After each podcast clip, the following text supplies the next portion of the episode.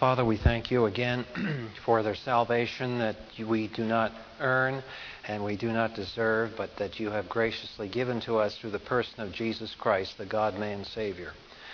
We ask that your Holy Spirit illuminate our hearts tonight as we seek to see how uh, a great apostle utilized the Word of God in an actual confrontation of culture, and that we may learn from this confrontation how to handle ourselves when we too are involved in this, not only in the public external arena, but also in the depths of our heart as we wrestle uh, day by day with our own unbelief.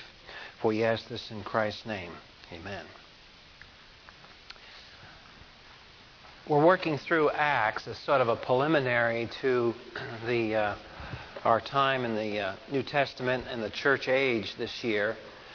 And I'm doing this because I think it's important to watch how a biblical framework is actually used. Um, the approach that I've adopted over the years here isn't something that I just dreamed up. Um, it's something that um, emerges when you look at how the great authors of Scripture, when they gave addresses, Stephen in book of Acts, chapter 7, Paul here in Acts 17, if you watch how the biblical leaders handle themselves in a public discussion of the faith, you will observe that they utilize this sequence of events, this, the doctrines that they, they obtained from the Word of God and from history. So, once again, um, we're going to go back to Acts 17, and you've been given uh, tonight sort of an outline where I, in which I'm trying to show you how Paul is utilizing this frame of reference. Uh, before we get to that, however, we also handed out last time a little track. Um, Christian at Ease, which is really a condensation of a larger uh, publication uh, of uh, Bob Thieme's, done many, many, many years ago. Um, but I asked if you would look carefully uh, at one part of that uh, booklet, and that is uh, on pages 15, 16, and 17. Um, one of the reasons I've always respected uh, Bob as uh, Bob Thieme as a as a teacher of the Word is because he actually back 50 years ago when he started his ministry, he was one who brought into the pulpit um, an unabashed use of languages, the biblical languages. Uh, it was thought to be sort of uh, not appropriate to do and he proved that it is appropriate to do. And what was so funny about those years when he did that was that he had come out of World War II where he had trained soldiers. Um, he became a lieutenant colonel at 26, which shows you, if you know anything about the military, that's a very unusual career. Um, uh, promotion to be a lieutenant colonel at 26. Most people wait until they're 46 before they make that. So um, his strength has always been bringing uh, clarity of military procedures uh, into the pulpit. And this affects some people one way and affects a lot of people another way. But on pages 15, 16, and 17 of this pamphlet is an illustration of what he does.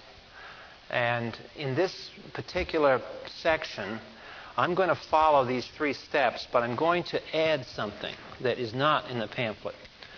And that is going to be something that I want you to see about the framework before we go any further. Because it dawns on me that when we put the apologetic component into this threefold cord that cannot quickly be broken, remember we said that what our approach is in the framework is to go through the biblical stories which gives us history, actual objective history. And by doing that, you remember, that takes it out of the subjective. It's no longer your personal experience, my personal experience, or anybody else's personal experience. It's public history, objective history. Second thing that we said, we always bring out the biblical truth, the Bible doctrine. Third thing we said was that we always try to oppose the biblical doctrine with unbelief. Because I think you learn better, I've always learned better, when there's a debate, when there's something active going on, not just sitting there passively taking in what is truth when we don't even know what isn't truth. So the apologetic dimension is important, and it's dawning on me that actually it's also important for us in our personal lives because when we struggle with temptations or we struggle with lack of faith in our lives, what are we really struggling with? We're struggling against the spirit of this world. And what is it that comes to verbalization in the mouth of the pagans? The spirit of this world. So it's the same thing. So, whereas when we start looking at Acts 17, which we will in a few minutes, we are looking at a public hearing, a confrontation between the representative of Jerusalem, Paul, and the representatives of Athens, standing for the highest pagan culture. And they're in collision in a public hearing. And we're going to watch how in collision they are. But this collision is not something that you and I aren't connected with. You make, uh, it's too dangerous to look at Acts 17 and say, well, gee, that's a public hearing, and gee, I'm not the Apostle Paul, and gee, that doesn't really apply because I'd never be in that situation. Well, baloney. Uh, we're in that same position daily because we're coming up against the spirit of this world. So it's the same sort of thing. So that's the component I want to add to this faith rest drill. So if you look at page 15, uh, the first one, the first point in this drill is and uh, again, this is a suggested procedure. Um, but his first point here is claim a promise. Nothing radical about that. Christians have been doing that for a number of centuries. But if you look further, there's a reason just above where you see step one, there's a sentence that's very important. And if you look down where it says uh, there are three steps of faith rest, these form an effective drill to follow. Shock or pressure. Now, see that sentence of shock or pressure? Now, watch, watch it. Because remember, here's a guy who's trained soldiers to go into battle. And he knows what he's talking about. And over the years, he's watched the analog in the Christian life. Same thing. Shock or pressure may cause your emotions to rise up and revolt within your soul. By that he means out of control, where the emotions so dominate that you can barely think. That's what he's taught, that condition. This may destroy your concentration and temporarily obliterate the Bible doctrine you've learned. And I think we've all been in that situation. That is not too hard to conceive of. So we all know what he's talking about. And that's the point of step one, is that in step one, there's nothing that's involved and deep at that point. Step one in the faith rest drill is simply to grab a promise that happened to be floating around in your mind. Obviously, there has to be something in your mind to grab hold of. And should be some promises there. And you grab one of those things, and as he says in under step one, uh, recall a promise in the Word of God. Think of what the promise means. Realize from the divine viewpoint your situation is not hopeless. God is still in control, and as always, He has you in His arms. Now, the last sentence of that section this realization quiets your fears and enables you to use the Bible doctrine you do know. So, the act that first step in the faith rest drill of going to deliberately claim a promise is a choice. It is a choice to step out of the chaos of emotion and do something. So, right there, your choice is being exercised. Now, right at that point, you're not going for, for broke. You're not getting involved in a big, uh, deep thing. It's just getting the chooser to focus on a fragment of the Word of God that happens to be around. Because that first act, that first step of the faith rest drill, is what permits you to go to step two. Obviously, you can't go to step two until you do step one. And step one is that process, and it's, it's a choice. It's a choice to say, wait a minute, I am, by choice, I am going to grab hold of a fragment of Scripture that is in my heart. Now, once that choice is made, and you've got a grab, grip on it, now we use the promise in a rationale. Now, what do we mean by using it in a rationale? Here's where the frame of reference comes into play. Because, like he says, every biblical promise is backed by a doctrine or a series of doctrines. Your faith, and then he goes on, he says, the logical process of moving toward a biblical conclusion. So at step two, after you've climbed out of the river of emotions to at least claim something, you've got the something. Now, what do you do with this something, this scripture fragment? Well, now is where you start to tie it in with various ways. Now, he suggests several rationales, the last paragraph on page 16. And these are good rationales. Now, I'm not personally going, I'm going to show you, illustrate one of them for you tonight. But these are very legitimate rationales.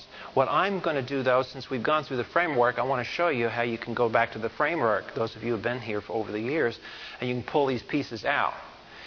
But in, in this last paragraph, page 16, he, he lists one, his three rationales he has there.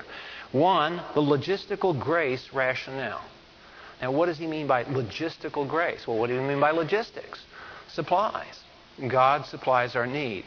So, in that rationale, you focus on God's grace in supplying your needs.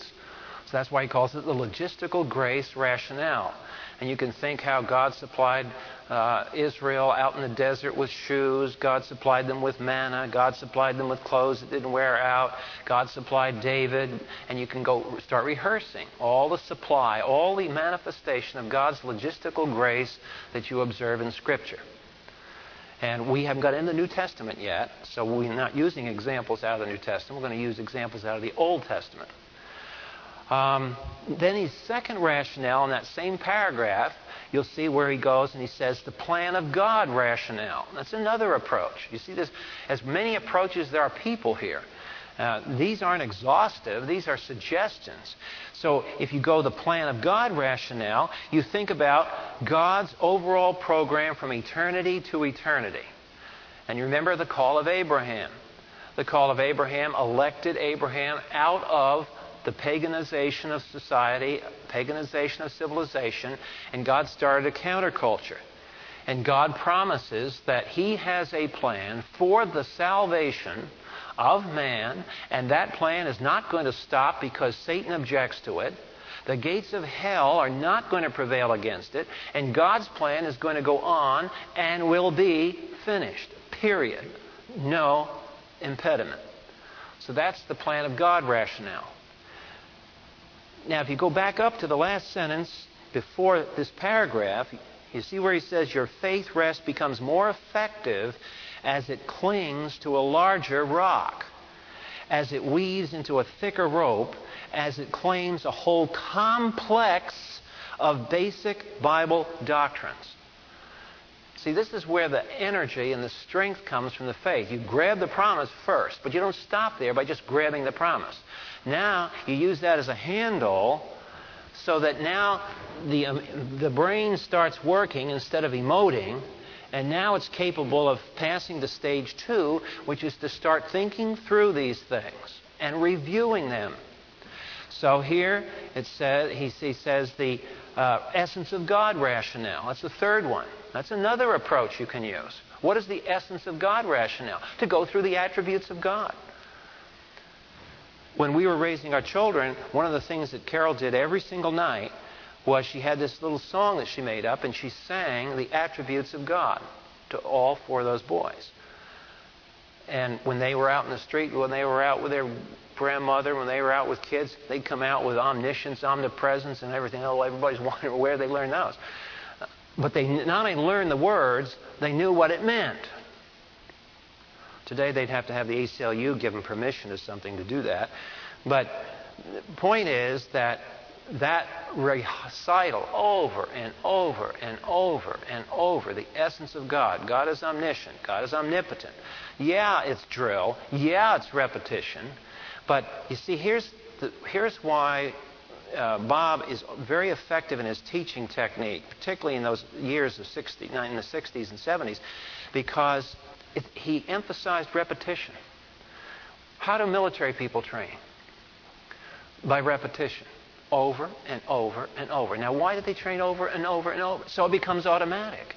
Why do they want everything automatic? Because in the middle of a conflict and the bullets are flying around, you don't have time to think, you only have time to react. And if there's an emergency or there's something like that, you have to have those responses groomed in. And that only happens by drill, drill, drill, and more drill. So that's why he's going into this drill thing. And these rationales, he has the first one, the logistical grace rationale. There's number one. There's the plan of God rationale. And now this is the essence of God rationale. So those are ways of interlocking the promise of God onto a base of truth. Okay? Now let's take a promise. If you turn in the Old Testament, one that was quoted in this pamphlet earlier, turn to Isaiah chapter 40. Great chapter in the Old Testament. Now, this would be a typical promise that we might remember. I never can remember them in the new translations because when I was a young Christian, I learned a lot of these when I was reading the King James, and so I just easier for me to remember it in the King James than it is in the new translation. But in Isaiah 40, verses 29, 30, and 31, this is a promise series that been in navigators or you've been in Bible memory courses, somewhere along the line you've run across this one. It's a very familiar one. He gives strength to the weary. To them who lack might, he increases power. Though youths grow weary and tired, vigorous young men stumble. Those who wait for the Lord will gain new strength. They will mount up with wings as eagles. They shall run and not get tired. They shall walk and not be weary. It's one of the things that was used in the Chariots of Fire, by the way, in that script that was written. If you remember, it had music going, and this, this was um, being recited. All right, there's a promise. Now, in an actual situation in life, you might not remember all that promise. You might remember just a fragment of that. Say, for example, uh, you remember verse 29. He gives strength to them that have no might. Uh, and that's all you can think of. You can't even think of the rest of it. But you at least got a fragment to grab hold of in that situation. Okay, now, having grabbed hold of that, what's the next thing? We start developing a rationale. Now, verse 29, verse 30, and verse 31 in context is this promise. But the Word of God itself provides the rationale in this case, and that's why I wanted to take you to this passage.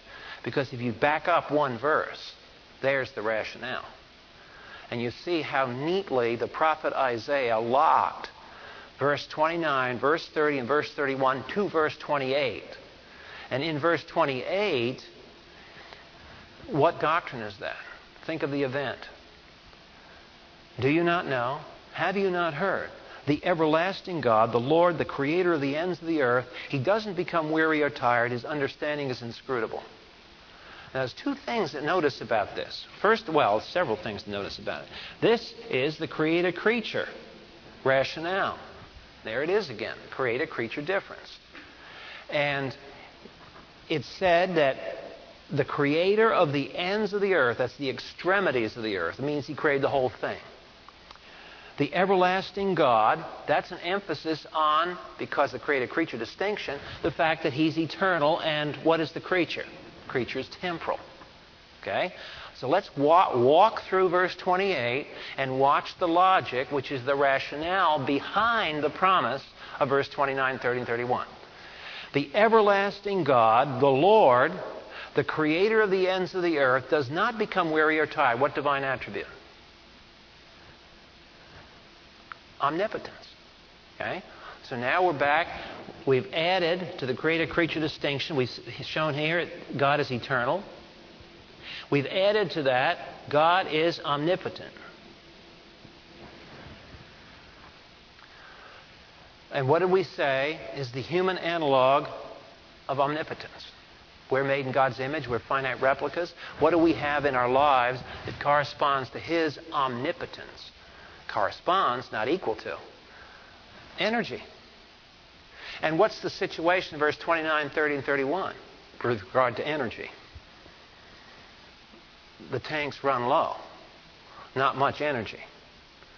So, what does the Word of God say? What attribute in particular is brought into the play here? God's omnipotence. Now, why is it? But you see, there's a, there's a rationale here. The Holy Spirit wrote the text. He takes the problem that is being dealt with in verses 29, 30, and 31. He immediately, of all the attributes of God, he grabs the one that's exactly opposite to the situation and brings it in there. The one that's hurting is the tiredness, it's the fatigue, it's the lack of energy, the fact I can't go on anymore, I'm, I'm phasing out here. And he, what does he do? He focuses it from the creature back onto the Creator and causes us to behold His omnipotence. He is able to do exceedingly abundantly above all we can ask or think. What is the second attribute that you notice in verse 28? After God's omnipotence, what's the next one that you see there?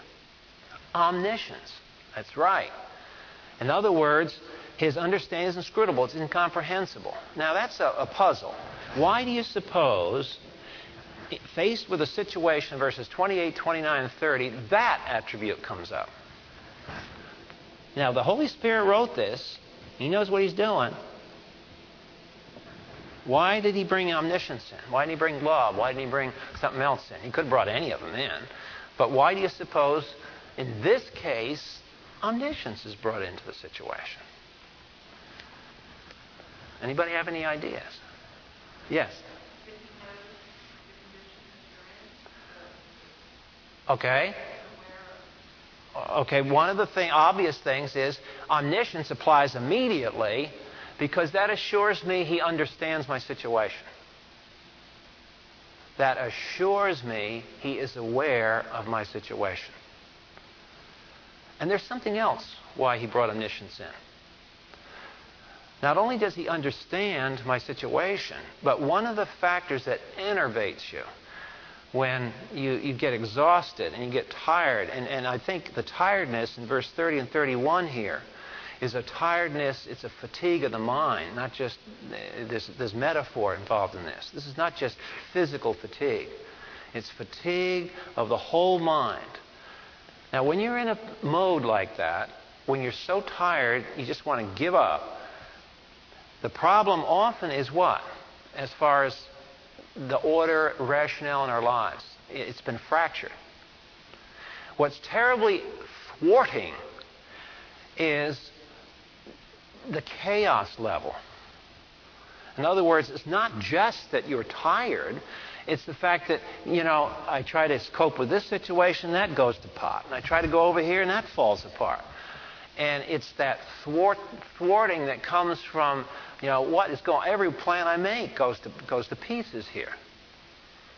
And that's what that's what takes us down often.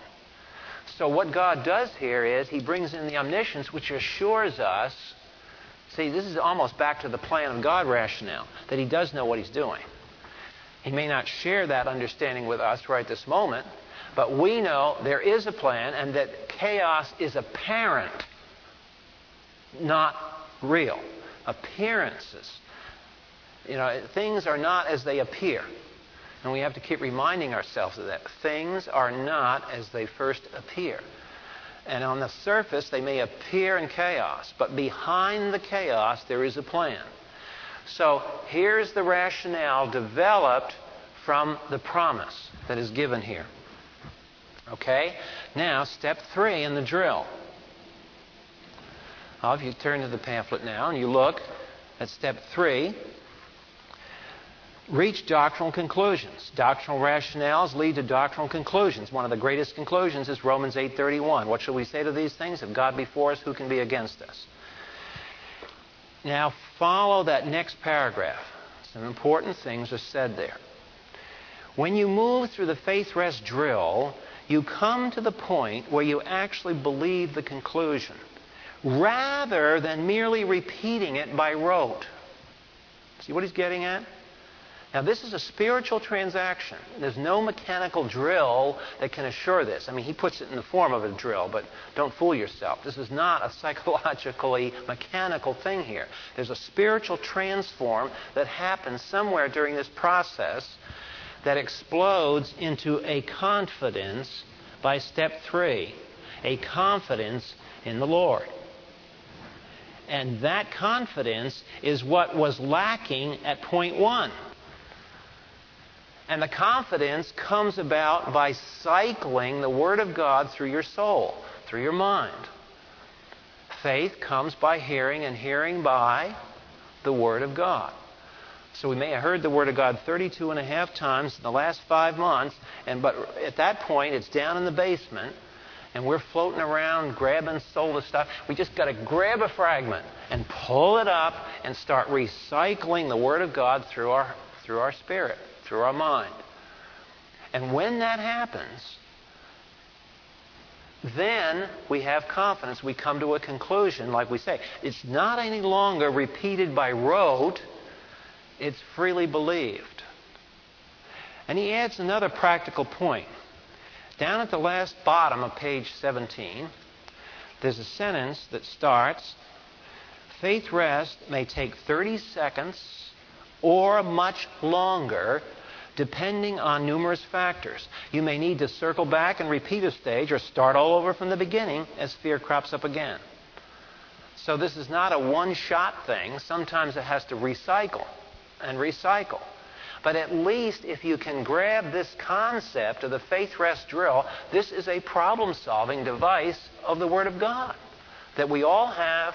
We all vaguely are aware of it. It's not radically new.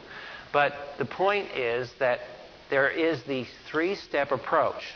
Now, on top of that, I want to mention something else. And I said I would add a dimension to this thing. When we're in step two and in step three, if we look at things the way the biblical authors looked at them, including Paul in Acts 17, you will see that something else is also happening. They are not merely cycling the Word of God in their minds, they're actively putting down unbelief, casting down vain imaginations and every high thing. There's two things that are really going on here. And the way to cast it down is to deflate it. Now, the spirit of this world is a windbag. And it can get very big. I inflate weather balloons out there at Aberdeen Proving Ground. You inflate one of those suckers with a lot, uh, one third of a cylinder of helium, and you better hold on because a lot of lift to that thing, and it's big. Fact, one clown in L.A. the story of him putting, weather, uh, putting got a bunch of weather balloons and put on his lawn chair, and it took him up to 10,000 feet, and he was uh, he was floating around the airspace, and he approached to L.A. airport, and some pilot, would what the heck is this I'm seeing here? And they had to send a helicopter after this guy, and it was a big, massive problem. You know, he thought he was going to just boom, boom, boom on the balloons, and he forgot that there's quite a bit of lift in those things. Well, the way you reduce their size is you puncture them. Now, how do you puncture virile, scary unbelief? The Bible's answer to that is you expose its foolishness. Unbelief is a cosmic joke. And it's got to be, uh, the, the sanctified way of dealing with it is to get to the point where you can, in faith, laugh at it, ridicule it. Now, isn't that stupid? And in your own heart, I mean, not laughing at necessary people, but the fact of the matter is that to be able to say, now, isn't that idea stupid? But you can't get there right away until you go through this faith rest drill because somewhere along this rationale is where that faith is growing to cope with this. And when you lock on and you can see that, well, wait a minute, God is the creator, I'm only a creature, God is omnipotent, God is the source of energy, He never gets tired. And God has a plan for my life. He's aware of my situation. This is not a crazy situation. And then to then turn around and say, wait a minute, what unbelief is, is a setup. Remember the continuity of being thing? The idea that the creation, the creature, is God? And what are we just saying? Wait a minute, the creatures can't be God. Look at this creature. This one's all tired. This creature doesn't know what he's doing. And we're getting tempted to think that we're God? What a joke. So, along with the positive faith in the Word of God, there's this put down of the spirit of this world that's going on. And this constant oscillation between the confidence in the Word of God and the foolishness and idiocy of the world is what finally gives you that strength. So, yeah, you can be pushed around, you can be shoved around, you can be hurt. It doesn't mean know, you don't get hurt, but it means that you don't get totally knocked off your feet thinking that everything's collapsed or thinking that the Word of God might not, well, gosh, you know, this might not work. Might work for them, but doesn't work for me, kind of thing. So it's, a, uh, it's what that process is, actually, it's the work of the apologetic in our hearts. So now we want to go to Acts 17 and watch how Paul's dealing with this thing. So if you look at the outline and turn in your Bibles to Acts 17, we'll follow him as he goes through his hearing. And just keep in mind the perspective, what Paul is doing here. He could have reacted and said, You know, I've been debating this, and gosh, you know, maybe those philosophers in Athens, they might have some good ideas. I better listen to them. Maybe I'm not so sure what I believe. Uh, maybe, maybe they've come up with something new here. Maybe I'm, maybe I'm screwed up. So at that point, Paul would ba- start backing up. He'd start treading water. Well, that's not what's going to happen here. And we noticed, if you look in, on the outline now, we, we covered part of that last week. Hopefully, we'll finish that part of it this week. You'll notice in Acts 22, to review, when he starts out, way I've put it in the column, a column on the left, column on the right, column on the left is Jerusalem, column on the right is Athens. Column on the left is biblical faith, column on the right is pagan belief. So you want to put these against each other and watch what Paul's doing. He starts in verse 22 and he says of the people in Athens that they are very religious. Look on your sheet and you'll see all men what, he, what is he going back to? Let, let's get the picture. He's going back to the most fundamental thing in our fr- framework. He's going back to the creation. And it's got the creation that he has to go back to in order to be able to talk about the God of the Scriptures. You define God in Scripture, his character is always defined in connection with one of two things creation or redemption. He is the Lord of the creation or he is the Lord of redemption.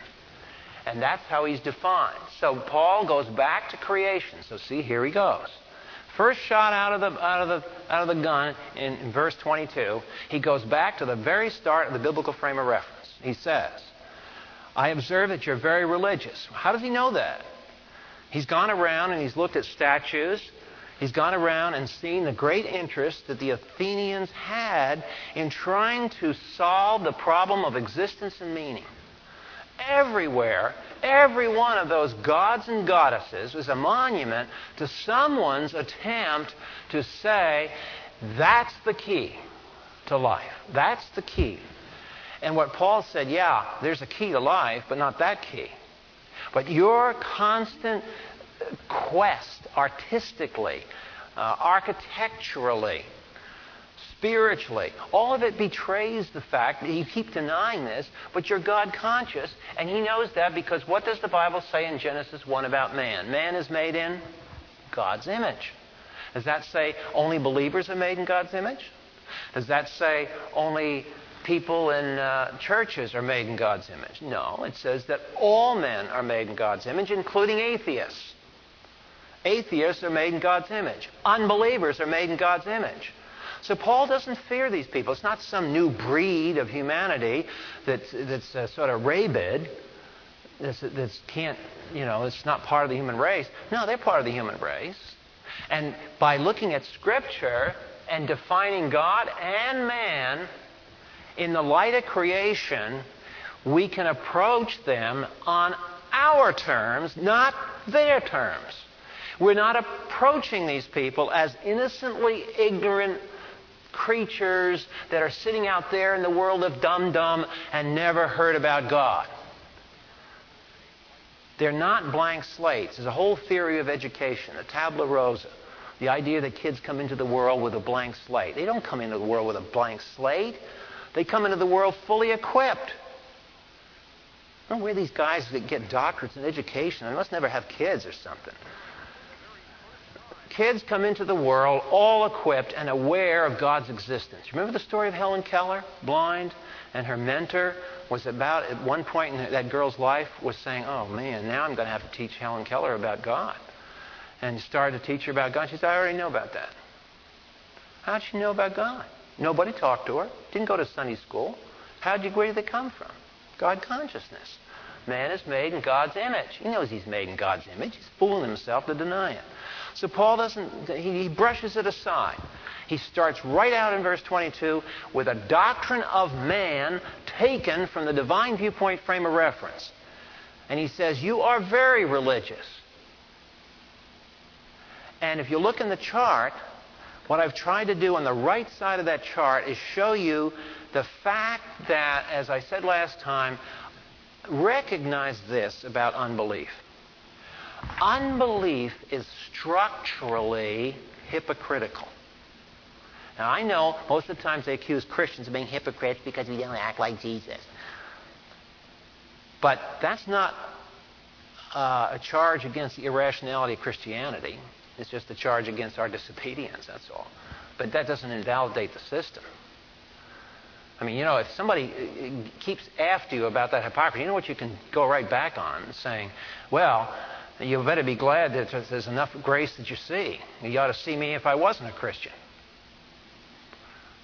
So that's a quick put down to solve that problem. But the point is that unbelief is structurally hypocritical. It's always got a lie and a truth. And so on the right side on that column, opposite verse 22, you'll see where I said, Athens denies God consciousness. They have to deny God consciousness. You think about it. They have to deny God consciousness. What would happen if they admitted it? They would have to admit they're personally responsible to God. And we don't want to do that in unbelief. So unbelief has to deny that it's conscious of God. It's got to try to convince itself that, well, I'm not really sure that God exists. And, oh, you know, it's not quite clear to me. And if, if that were really true, then you wouldn't be held accountable for disobeying it. So unbelief has to deny God consciousness. However, it also has to admit consequences of God consciousness, such as moral judgments and capacity to reason in terms of universal categories. Those are logically there only because we're made in God's image. What makes us think of absolute morals? Because we're made in God's image and we know intuitively that God is holy, that there are universal moral standards. Everybody knows that even the drug dealer whose check bounces. And people reason in terms of universal categories. So here they are, denying on the one hand that they're creatures made in God's image, denying that they're aware of God, and on the other hand, freely using all these absolutes and everything else like they just hang there in thin air. When they only make sense if we're creatures made in God's image. Okay, verse 23 Paul goes further.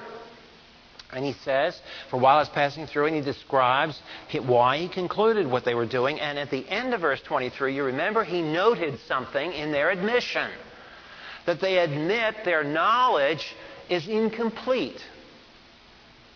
Their knowledge is incomplete. Now, if you look at the chart, Paul knows this because in the left column, what is the doctrine of creation? The doctrine of creation says man is not God. And his knowledge is therefore limited. So Paul knows that. He knows the doctrine of God, man, and nature. And what does the unbeliever do? Verse 23, right column. The unbeliever denies his need to rely upon a source of rationality in the Creator. He believes, and the Athenians were great at this. I mean, the one civilization on the face of the planet that believed in absolute rational power of the human intellect, it was Greece. So they deny that they have to go outside of my brain to hold on to rationality. That rationality is accessible, whether in a Platonic sense or in a more modern sense, in here in the head. Rationality is attainable. I don't need your God. I don't need God to think. So they deny that they have to have an external source of their rationality. Okay? But on the other hand, they have to admit that there are gaps in their knowledge. But if they admit there's gaps in their knowledge, how can they be sure that they have absolute rationality? So, what we're showing here is the inherent foolishness of unbelief. And Paul knew this. Next time, and uh, by the way, next week we won't have class. I've tried to get a plane to get back here from my travels before the class time, and I can't get it. So, excuse me, but we won't have class next week. But the next time we meet, we're going to go into one more passage in the New Testament where this foolishness theme comes up. And I want, it's going to be a passage in Scripture that was written after this incident in Acts 17. So we want to, sh- to show you how he's rocking back and forth between truth and deception, between what is solid, believable, and I can trust it, against that which is absolutely foolish, hypocritical, and self contradictory. Okay, verses 24 and 25. Here's where again he brings in creation. So look at verse 22, verse 23, and verse 24 in the column on the left on your sheet, and you'll see it's creation, creation, creation. Doctrine of God, man, and nature, doctrine of God, man, and nature, doctrine of God, man, and nature. What is Paul doing here in this public hearing? He's utilizing the foundation of the biblical frame of reference. And then you hear these Christians go around, I don't believe in creation. I don't think we should emphasize that splits people. Well, what is Paul doing here? Yeah, it splits people into believing and unbelievers. You bet. That's why we use it. That, where else do you go to define God? So, isn't it interesting? Bang, bang, bang, bang in this confrontation. Creation, creation, creation, creation. Heading it. God who made the world, all things in it. He doesn't dwell in temples made with hands. And he quotes at the end of verse 25, as though he needs, gives all things breath and so on. In verse 24 and 25, looking at your chart, left column, you'll notice that he also brings in another aspect of Old Testament culture, which was the golden era of Solomon. Why does he bring up that? Because that's when the temple was made, and that's when Solomon prayed the prayer that God does not dwell in a temple made with hands. Why does he pick up the golden era of Solomon? Where was the highest culture biblically in history? When did biblical faith create a nation and have artistic expression that has never since been seen by the world? The golden era of Solomon. So here he's going through and he's picking out pieces here and there from the frame of reference getting his doctrine, putting in his gun, and firing bang, bang, bang, bang. That's where he's getting the bullets. This is the arsenal that he is using to load his weapon as he goes into this confrontation. So, looking on our chart again, on the left column, verses 24 and 25, he, he goes to creation. I've given you the Old Testament references. You can look them up yourself. The golden era of Solomon the high culture expression of the creator creature distinction in architecture and literature. Now come over to the right column and let's see what the unbeliever is doing. Paul recognizes the inherent hypocrisy of unbelief and he's, he's, he's, he's attacking it. Note, unbelief denies human capacities for intellectual and imaginative art, architecture, and speculation and service derived from the Creator. In other words, it gets back to the same thing that these qualities of intellectual and imagination that are used in art and all the rest of areas of life just somehow are there in the human mind. And yet, at the same time, the very qualities of intellectual and imaginative art are used to make what? That he sees all over the streets of Athens. Gods, goddesses, temples. Why are they doing this? Why don't they just do build houses? Why are they spending so much time with these gods, goddesses, and temples?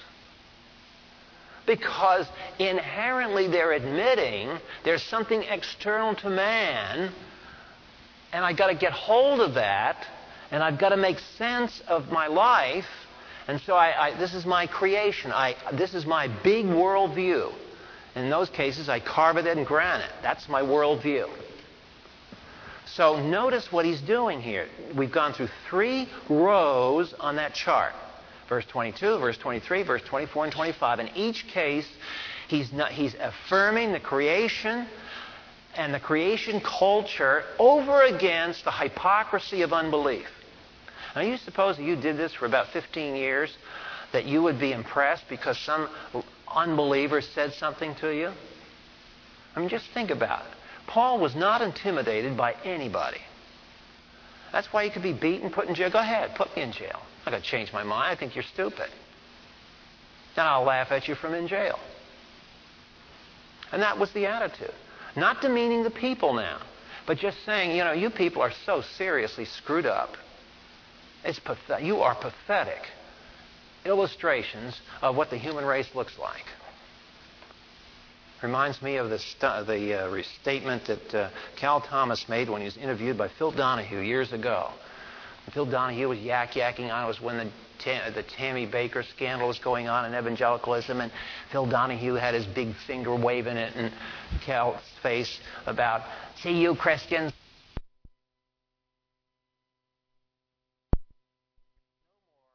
Representative of evangelical pastors, and you are of manhood.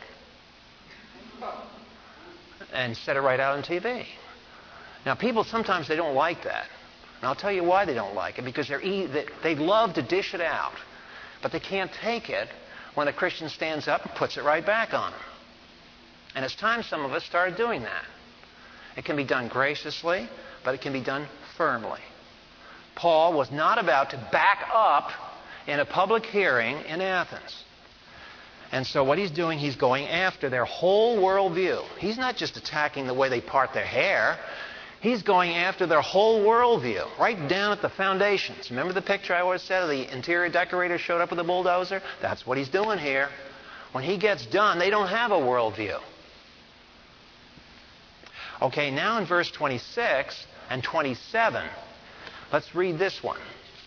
We said he made from one every nation of mankind to live on all the face of the earth, having determined their appointed times and the boundaries of their habitation, that they should seek God, if they might grope for him and find him, though he be not far from each one of us.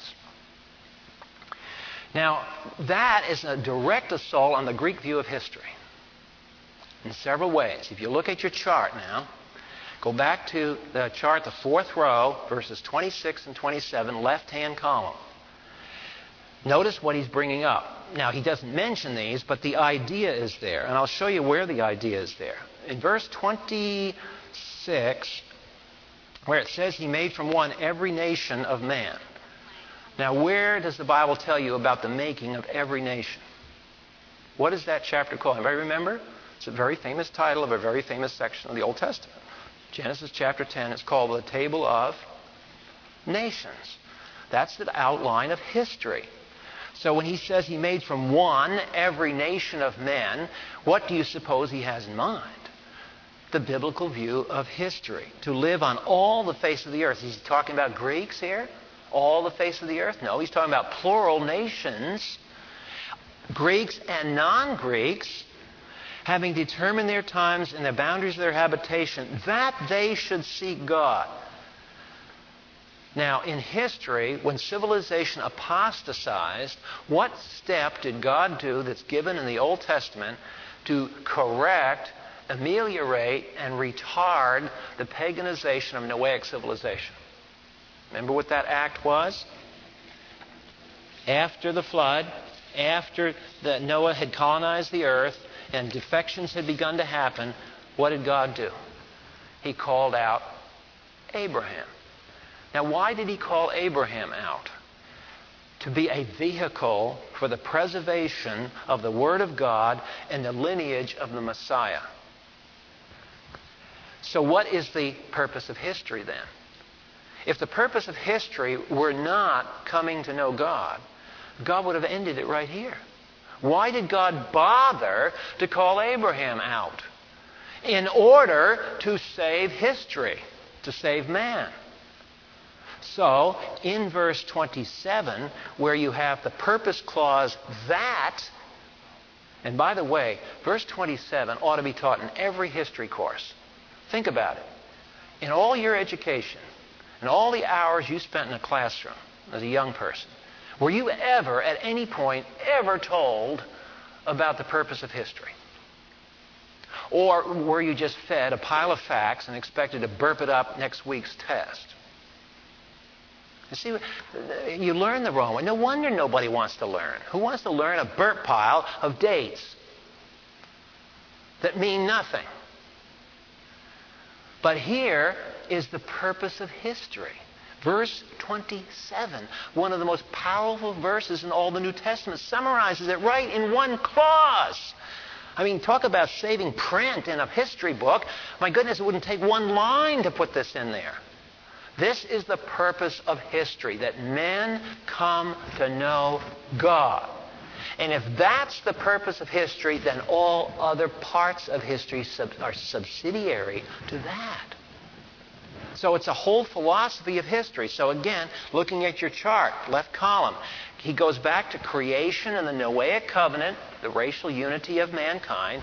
He implicitly is recognizing the call of Abraham for the redemption, the purpose of historical experience, doctrine of man and nature. And by the way, what are the doctrines here in the call of Abraham? The election, justification, and faith. The decline and fall of the kingdom, because he is quoting the prophets. Now, when he gets into that verse where if they might grope after him, it's a fourth class if in the Greek language, which means probably not going to do it. But it's the idea that men are blinded, but they still remember there's something out there. And the picture is a blind man groping. Now, what a flattering picture of history this is to man. If you're an artist or a cartoonist, you like to play with cartoons, here's a challenge for you. Draw a cartoon that shows the purpose of history of the blind man groping around. Try to think about how you draw that. And if you can, you've got the idea of Paul. That's the purpose of history. We got a group of blind idiots trying to find where the door is. What an unflattering picture of the human race. Now, where, if he's talking about blind people groping, where does he get that from? What part of the divine viewpoint framework, what part of this does he go, do you suppose he went to? Well, he's quoting from some of the prophets, so we know he went down into here, the kingdom decline and the exile. The exile, that's where he got some of this material from. But this material, which talks about sin, chastening, sanctification, that in turn surfaces what earlier doctrine? What earlier event? Where do you trace sin back to? The fall, the origin of evil. So all that's brought in here. And on the right side, in your study there, in verses 26 and 27, look what paganism has to do. And we've seen what Paul is doing. What was, what was the pagan mind, the mentality on this? The pagan mind denies that vulnerability of nations in history is due to a purpose of the Creator. That's one thing. They recognize this vulnerability, but it's due to natural causes, you know, global warming or something. But it's certainly not due to the purpose of the Creator. Or if you're a Marxist, you think, oh, it's because of the bourgeoisie control all the means of production. It's some economic force that's causing all the evil. So men will recognize vulnerability, but they will not say that the vulnerability is due to the Creator. Moreover, they would deny the monogenetic origin of human cultures. Most pagan positions have historically held to a poly, polygenetic origin of human race. Polygenetic, many genetic. In other words, you had this race, this race. I don't know where they all came from. Maybe this came from white monkeys and that came from black monkeys. I don't know. Uh, so the human race had different origin points. Now they're getting away from that now because of genetics, but in, pr- in previous times, it was thought to be a polygenetic. In other words, the human race had evolved in many branches on the tree.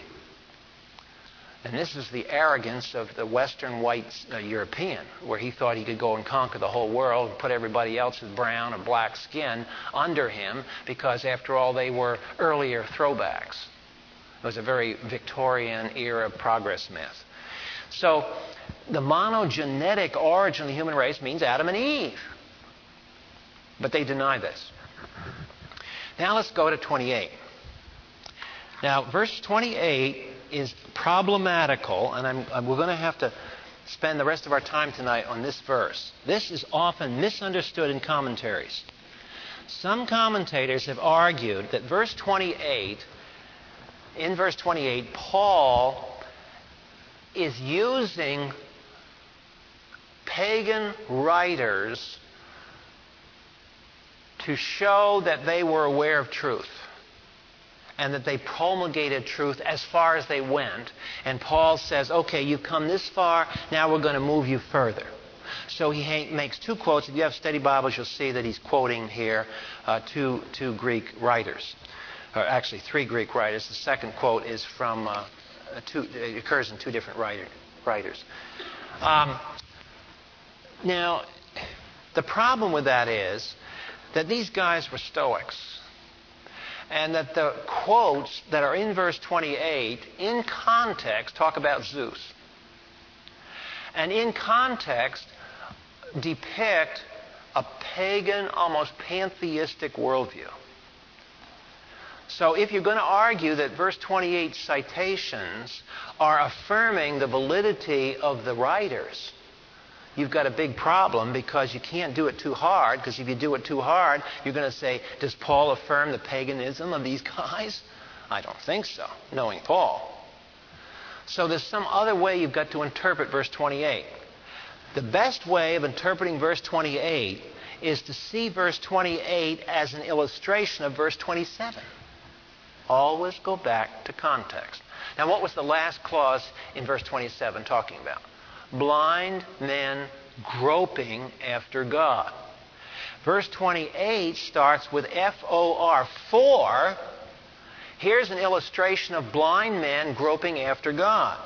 What he's quoting in verse 28 is the pagan poets to show that these guys were blind men groping. That is, they had in the back of their heads enough God consciousness to know there was something out there but that because they're unbelievers, they were suppressing the truth and came out with nonsense. What he does then is he quotes from a pagan writing, actually two pagan writings, to show that in the middle of the paganism, there is a searching for an answer other than paganism. These are blind men groping. It's not that he's being uh, affirming in verse 28 the validity of what they're doing. He's simply giving them illustrations of verse 27. And he concludes then in verse 29 with a conclusion saying that if we really are offspring of God, and your pagan writers keep thinking of man as sort of similar to the gods and kind of related to them, he says, if we're related to them, why do you think that they're results of man? See that? Look at the end of verse 29. We, uh, we ought not to think that the divine nature is like gold or silver or stone, comma. Now that's the clause. Look at the last clause of verse 29, because that's the one, that's the heart of his, of his point. How can you argue that the gods who were formed by the art and thought of man, how can you argue that if we're the offspring, we're an offspring of our own offspring. That's what he's arguing. He says, How foolish. You're gods and gods, you're saying you create out of your own hands. You have to admit, who built the Parthenon? It wasn't built by Zeus. Who, who carved all those statues? They didn't carve themselves. You carved them with your own hands. Now, having said that, why then, in your pagan writings, you're always talking about, well, we're the offspring of the gods. We come out of them. But they're coming out of you. So, really, verse 29 is a profound observation of the inherent self contradictory nature of unbelief. And what we're saying tonight is that Paul is dismantling his hearer's worldview. He is not just defending the faith. When he gets done, he's dropped some pretty good sized bombs on the target. And it's messy after they're done. He has pitted the frame of reference that we have gotten. We've gone through this creation, fall, flood, covenant, call of Abraham, all the rest. He's selectively picked up the bullets out of this position, this position, this position, put it in his gun, and used them. Bang, bang, bang, bang, bang, bang. And you'll see he picked up a lot of bullets in what area of the framework? The creation framework. So that's where he's getting most of his ammunition from. And he's doing that deliberately because he knows you cannot talk about Jesus Christ and the. I mean, we haven't got to the gospel yet here, folks. He hasn't got to the gospel. This is all preliminary to the gospel. Because you can't talk about Jesus, you can't talk about resurrection until after the God concept is correct. Now, let's close with a little application. We, we started tonight with a faith rest drill, and we said one of the things in this faith rest drill is we have to claim a promise, we go through a rationale, we come to confidence or a biblical conclusion. And I said we want to add maybe a little element to this, and that is that as we develop the rationale, we want to see the ridiculousness of what we are tempted to do. The ridiculousness of what we're being solicited to trust in the utter self contradictoriness of unbelief. And so when we finish Acts 17, think of how you would be if you were one of the Athenians and you were listening to this guy basically dismantle you. You would probably be angry. You would probably become very defensive before this guy got through his talk, if you hadn't already picked up a rock because he's striking at the very heart of what you believe. He's striking away at the fact that you have so desperately, as an unbeliever, you would have so desperately suppressed this knowledge of God. And yet you're angry because you know in your heart of hearts that what he says is true. And every time he mentions it, it grates something down deep and you're, in one sense, ashamed and embarrassed by the art all over the place. At one time, you thought this was wonderful. You were proud as an Athenian to live in this city with a great art. People would come from hundreds of miles to see this. And then you have this little Jew that comes into town, and he dares to say that your art reveals the fact that you are a liar. You have deliberately created this stuff to replace the God of the creation that you're fleeing. You've gone to wonderful extremes. Some people don't do it as well as you have. You're very skilled people. He's not knocking their skills. He's not knocking their intellect. He's not calling them stupid in the sense of IQ. He is calling them stupid and fools in the sense of their spiritual orientation. And this is the sort of thing we want to use in our own hearts to discredit those thoughts that come in and try to undercut the Word of God and its authority in our lives. Father, we thank you that you have given us the Scriptures. We ask that you make us faithful believers who will utilize the faith and tear down strongholds and cast down every high thing that exalts itself against the knowledge of God. May we learn from your great apostle and from how the Holy Spirit worked in his life in this confrontation the city of Athens long ago. That we might remember to cycle the doctrine of the Word of God, of your history, of the great events down through the corridors of time, and learn that as we cycle that through our hearts, that we strengthen our faith. And at the same time, we cast down the opposite thought the self contradictory foolishness of rebellion and unbelief. For we ask this in Christ's name. Amen.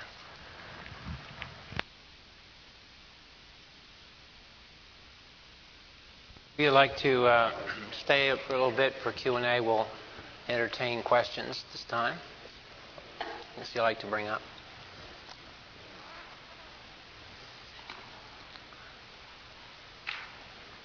Any questions? Yes, fine. I know the feeling.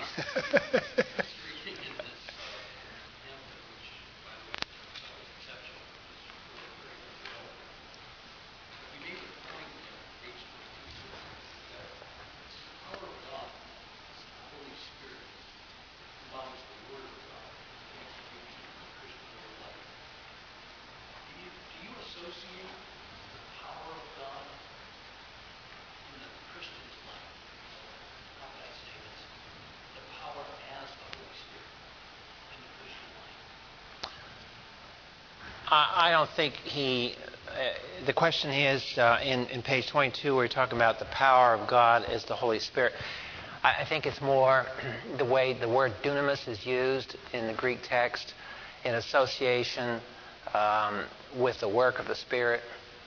It's, it's not making a big theological thing and identifying omnipotence with just the Holy Spirit, if that's what you mean. It's distributed. Omnipotence would be a, a characteristic of all three.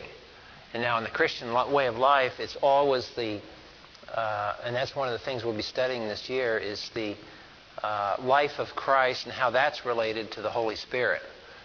And that gets tricky. That's a hard concept because the, the life of Christ is something that proceeds from the fact that he is God man. Remember, we said that that's why we did the God man before we got into the New Testament, because the New Testament epistles presume that we know that Jesus is God and man. Well, the life of Christ is the righteous life that he lived that is shared through the new race in him, analogously to the Adamic life that's shared in the fallen race in Adam. And then the problem is, well, yeah, well, the Holy Spirit gets involved because who is it that regenerates? Who is it that indwells? Who is it that baptizes? Who is it that seals? Who is it that gives spiritual gifts? Who is it that does the filling of the Holy Spirit? And who was it that was given in Pentecost when the church was formed? So the Holy Spirit becomes um, the active member of the Trinity in this age, in this dispensation based on the work of Christ. And Christ is also indwelling. And so we have to be sure we honor uh, all members of the Trinity in this thing. It's just that we also have to respect the fact that the church age is a unique age in that it's the first age in history in which every believer is indwelt by the Holy Spirit. Whatever that term indwelt carries all kinds of connotations. But in the Old Testament, that's not true. The Holy Spirit did not indwell every believer. Now, he obviously had a ministry in their life. I mean, these people had were circumcised in their heart, which is corresponding to regeneration. And it's always been a, a shady area of theology because the Old Testament really doesn't give us the details the New Testament does, except you have these statements where Jesus said, He was with you. And he uses two Greek prepositions. The Holy Spirit was with you and shall be in you. So there's clearly a shift that happens, and that's why rooted into where we're going is dispensationalism. It's a new dispensation. Something happened at Pentecost that was not true prior to Pentecost, even of the disciples. And so your question uh, actually opens up the whole question of the Christian way of life and what this age is all about. And see, that's the other thing. Involved in this is, and that's why eschatology is so important. You know, people say, well, you know, eschatology, there's lots of views of eschatology. Well, it means a lot because it means what is the mission of the church? If you are a postmillennialist and you believe that the function of the church age is to introduce the millennium, uh, directly, socially, politically. You're going to be a uh, state church, political, institutional Christian. Because you're forced to do that because that's the way you're saying. It's a post-millennial eschatology. Um, this is why in Protestant Reformation, you had state churches. You had a state church in England. You had a state church in Holland. you had one in Massachusetts basically you had one. It wasn't totalitarian, but it was congregational. Ask Roger Williams what happened when he crossed the line. Um, so or Anne Hutchins went down to Thomas Hooker went down into Connecticut. So so there were these state churches, but the state churches grew out of their eschatology. It was very natural. If the church is nothing more than another version of Israel, think about it. Israel was a nation. If the church is an extension of Israel, the church must have a national identity somehow. But see, dispensationally, if the church is not an extension of Israel, if the church, in fact, is something different than Israel, then it may not be a nation, and its mission and society may be different. And that's a big, a big difference that's going on here. It's all related to eschatology. And that's why I know some of you, when I, a couple, two years ago, we went in the Old Testament. Remember, we went through amillennial and premillennialism and postmillennialism, and I explained that, and I explained it in terms of the Old Testament. And I said later on, you'll see why that's so important. And at the time, we just kind of waltzed on, and that's fine. But you'll find out this year why that was so important back there. Because that hinges on it. And how it relates to your question, Mike, is that whatever the Holy Spirit does to empower us, it's to empower us to do something. And the mission, the question is, what is the mission that He is performing? Is it to take over society progressively? Is it to win individuals to Jesus Christ and leave it at that? Is it to win individuals to Jesus Christ and then through their ministry they have a ministry in the invisible realm around us of spiritual impact that does have results, but it's a sort of an indirect approach. Why in the New Testament do we have the fact mentioned more than once that the angels are curious about this dispensation. Something was done at Pentecost that the angels don't really understand, and apparently have not been told by God what He is doing, and so they have to understand what is going on by watching us. That wasn't true in the Old Testament. In the Old Testament, they had angel meetings all the time. They were intimately involved with what's going on. All of a sudden, now you get this queer group called the church. And now the angels are going around inspecting, trying to find out what is God doing with this people. You know, they probably look at us and say, "Yeah, what is He doing?" So, so there's that aspect. There's all kinds of things that happen in the New Testament that didn't happen in the Old.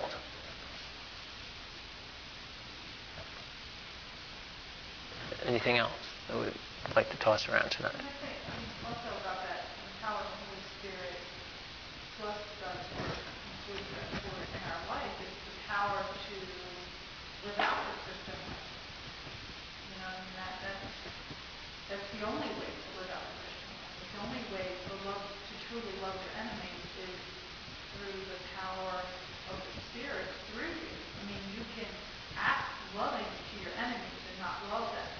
Right. Love your enemies. It has to be, you know, of the Spirit. Right. The Holy Spirit has to be the motive. He has to provide the motive. What you will find interesting is that in historical, in the history of Christianity, there's always been a tendency to split the work of the Holy Spirit away from the Word of God. And remember back when we were in the Old Testament, I kept going over that little verse in Proverbs, Proverbs 123, where it's a picture of the teacher, and the teacher says, uh, "I will." Uh, I will reveal my spirit to you. I will pour out my I will pour out my spirit. And I will make my words known to you. And they said it was parallelism. And you want to watch that because the word pour out the spirit is used right on Pentecost. But simultaneously with the pouring out of the spirit, what was happening?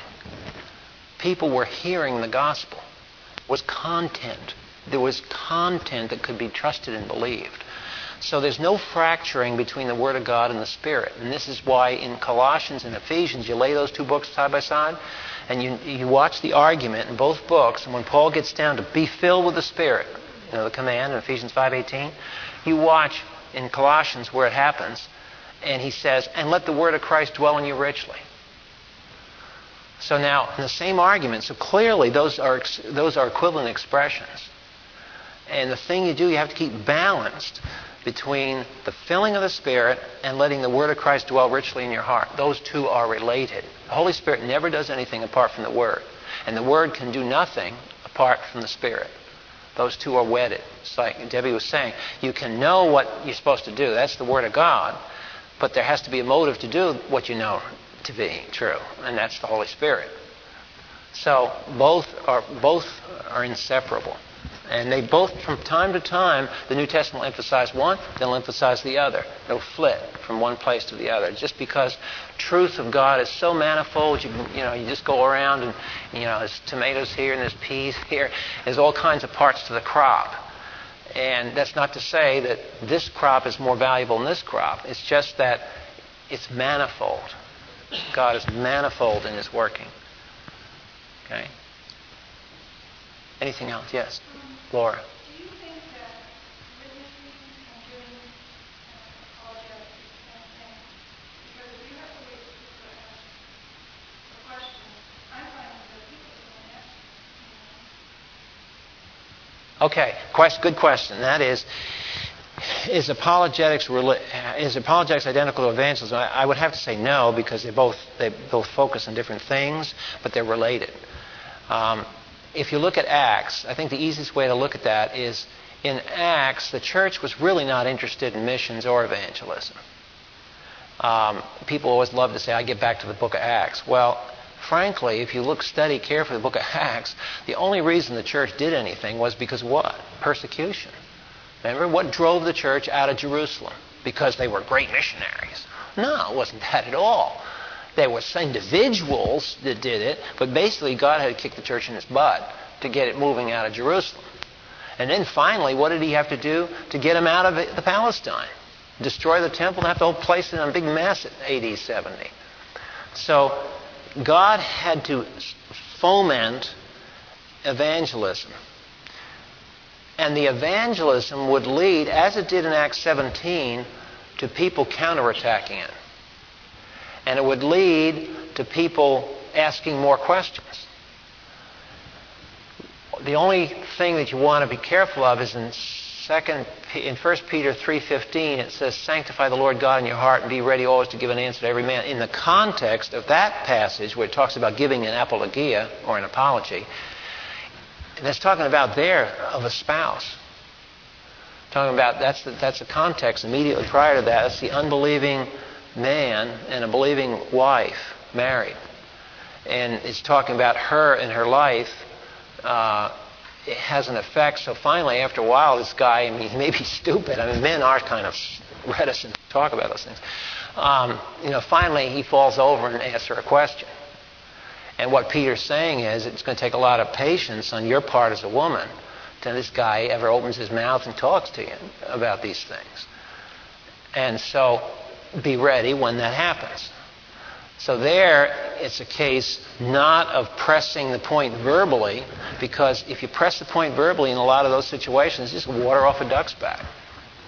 So evangelism and apologetics are related, and you are right that it requires probably some aggressive uh, moves by us, um, maybe in the form of baited speech um, maybe in the form of uh, provocative actions from time to time to stimulate questions. The point, however, is that if the unbeliever isn't asking questions, they probably aren't open to listen. You can cast your pearls before swine. So, but apologetics is related to evangelism in that apologetics is as you see here, it defends the truth and negates unbelief. And I think that apologetics is related to the Christian life because I think that what goes on in the forum goes on here. And that we daily are involved in the battle of belief and unbelief. And we ought to be using the same tools we use when it comes up in social conversation or external situations. So I think it's powerful to see how unbelief is unmasked, it is defanged, it is deflated in the scriptures to a level of foolishness. And the reason, once, once it is deflated to the level of foolishness, its tempting power becomes very, very weak. It can become a roaring lion and physically assault you. But that's, that's different from internal doubts, internal eating away at the foundation. And there's difference between those two. Okay, well, our time is up tonight, and don't forget, next week, we'll have, I'm sorry, we'll have to skip one, and then we'll be back, finish up Acts, and if you want to read a little bit ahead, we're going to, I'll try, try to have the first handout, by the way, in the framework, new, new framework section. We're going to deal with 1 Corinthians 2, that was written right after Acts 17, or written about a subject that happened after Acts 17.